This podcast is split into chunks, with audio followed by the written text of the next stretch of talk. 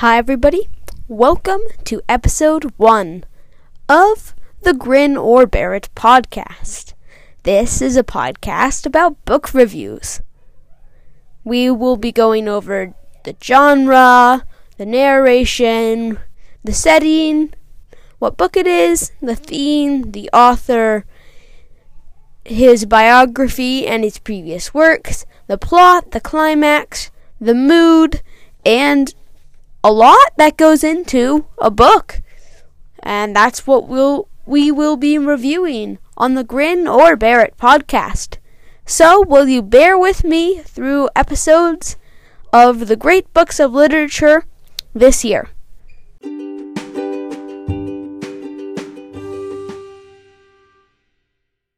Alright, so our first book is The Witch of Blackbird Pond. The setting is 1687. We are in the early United States of America colonies. This is when they were still ruled by Britain and were just starting to get uncontent. So we first meet Kit Tyler, first person narration, on a ship sailing. She is a very reliable narrator throughout the book.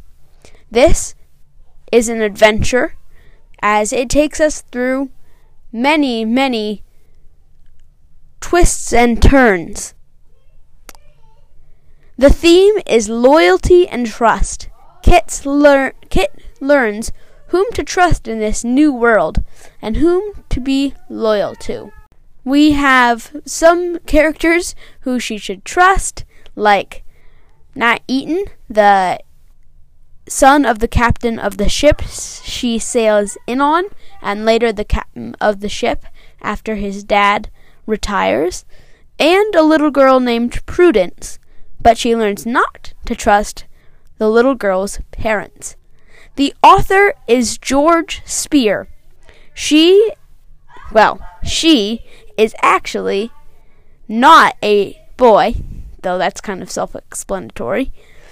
She writes under an alibus, and she was raised and born in Massachusetts.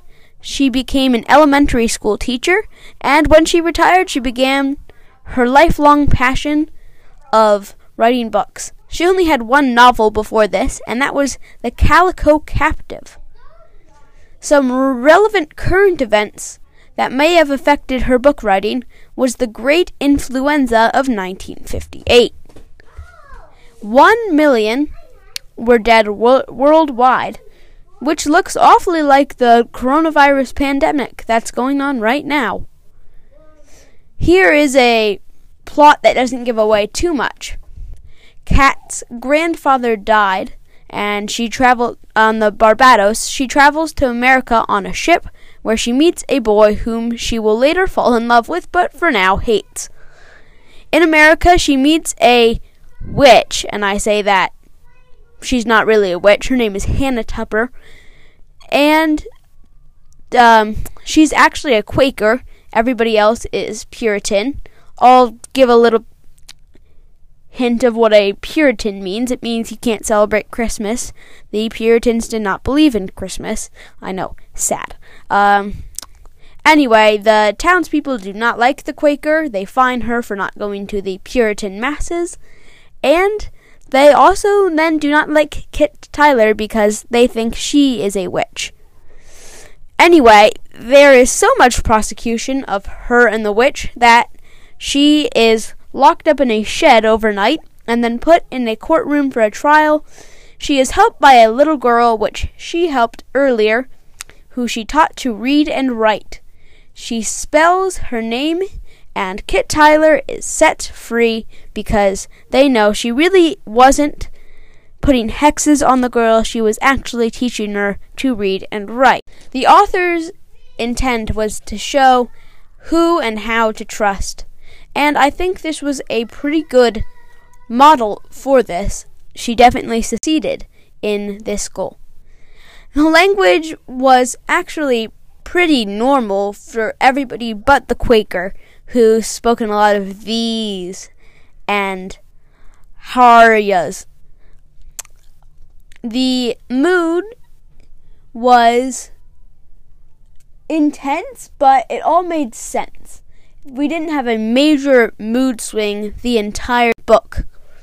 Um, the main character was, of course, Kit Tyler.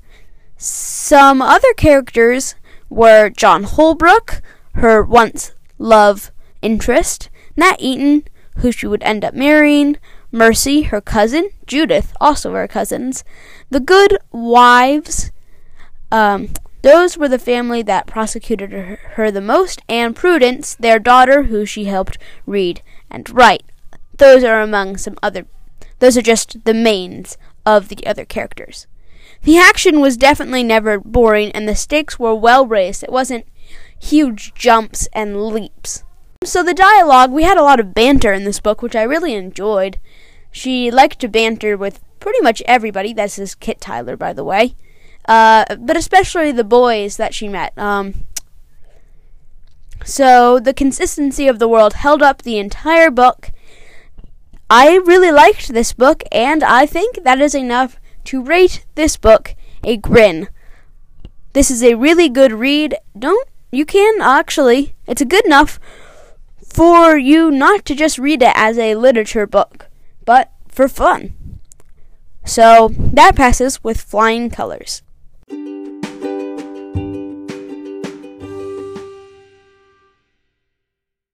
Alright, our second book is The Adventures of Sherlock Holmes, which were written between 1871 and 1927 in England. Sherlock Holmes is always in England or Scotland or Wales in Great Britain. The narration is first person and it is Dr. Watson, and he is a reliable narrator. Of course, it is the mystery genre and the theme is resilience. Even when the clues are impossible, he always finds a way. The authors, it's Arthur Conan Doyle. His previous works were all Sherlock Holmes. He wrote for a magazine in Britain. He began writing while studying medicine. That's where Dr. Watson comes from. And his university, and was recognized as the next Edgar Allan Poe. That's a great feeling since it stretches a long time, there isn't really relevant current events. There's many stories involving problems, which has to be deduced through clues that seemingly lead to one person, then the plot twists, and it's actually another person. That's generally it. Um, generally, there's a climax that le- means a house is on fire, or there's an illegal drug company or a ship sinking or stuff like that. Um, his intent was to write short stories that would pick up morale in England and they would have some fictional somebody to get behind. Uh, he ex- succeeded most of the time. Sometimes Sherlock didn't always succeed. Um, it was common 20th century lang- British language, and the mood was always swinging, but it never was like you never got distracted from the mood swinging. The main character was Sherlock Holmes and Dr. Watson, and there was a variety of other characters, almost never the same. The action was always intense, but sometimes the twists could also be a little hard to follow, and there was a lot of discussion. Um, but the consistency of the world always held up. This is enough to rate this a grin.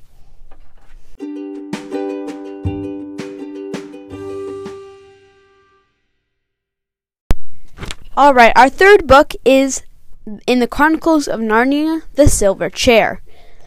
This is in Narnia, so it's Narnian time, and the narration is third person. Mostly it's Eustace and Jill, it follows them around, and they're reliable narrators. It's an adventure, and the theme is courage. The author is C.S. Lewis. He wrote The Chronicles of Narnia, and his relevant biography he grew up wanting to be an author. He pretty much realized that goal with the Chronicles of Narnia, among other books.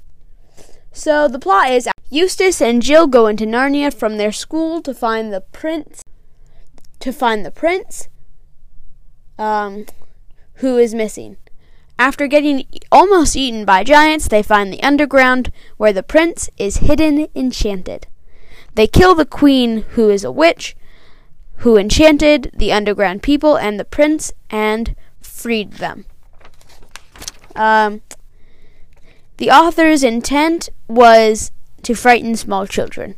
By far the scariest book in the series. Okay, it's actually to learn when to know when, how to know when to run and when to have courage. He succeeded, but I'm not sure it was a good thing. The language was pretty much if you're in eighth grade, that's the language he used. The mood was kept the whole time. The main characters were Jill, Eustace, and the Marshwiggle they met. The other characters were the giants, the underground people, the witch queen, the owls, and of course, the prince. Action was very fast paced. Do you like it? That's a good thing. Um, there was a lot of arguing between these people, but the consistency of the Narnian world held up. However, this wasn't really a book I was cheering about, and I have to rate this one bear it.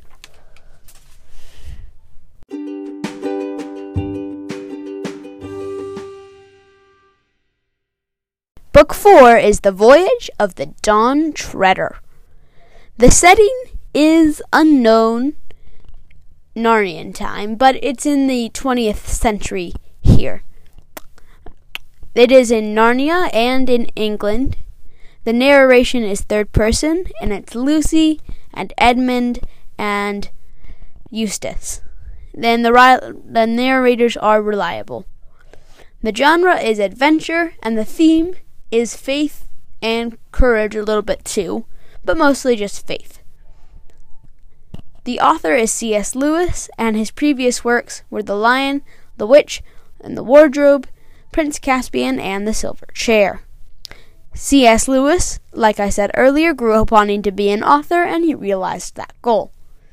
Here's the plot. After being sucked into Narnia, Lucy and Edmund and Eustace visit several lands with their friend Prince Caspian, and they free a slave trade. Aslan demolishes an island of darkness, and they use an invisibility spell to free some monopods. The climax is the Isle of Darkness, where only bad dreams come true. They have to ask Aslan for help, who sends an albatross, who eventually destroys the island. The author's, the author's intent was to teach faith he succeeded in this. The language was very understandable to me, and the mood stayed on course almost the entire book. Caspian, Eustace, Edmund, and Lucy were the main characters, and some others were Reepicheep, a mouse, and the boat hands, and Alberta, the mother of Eustace. The action had many rises and falls, and it was really good all around. Um, there was lots of one on one talking and bantering, and this was just a very, very good book if you like a lot of good dialogue. And the consistency of the world held up. I just have to rate this Grin. This is my favorite book I've read so far in this literature year.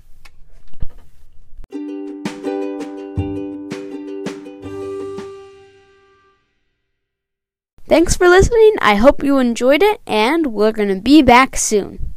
Have a good one.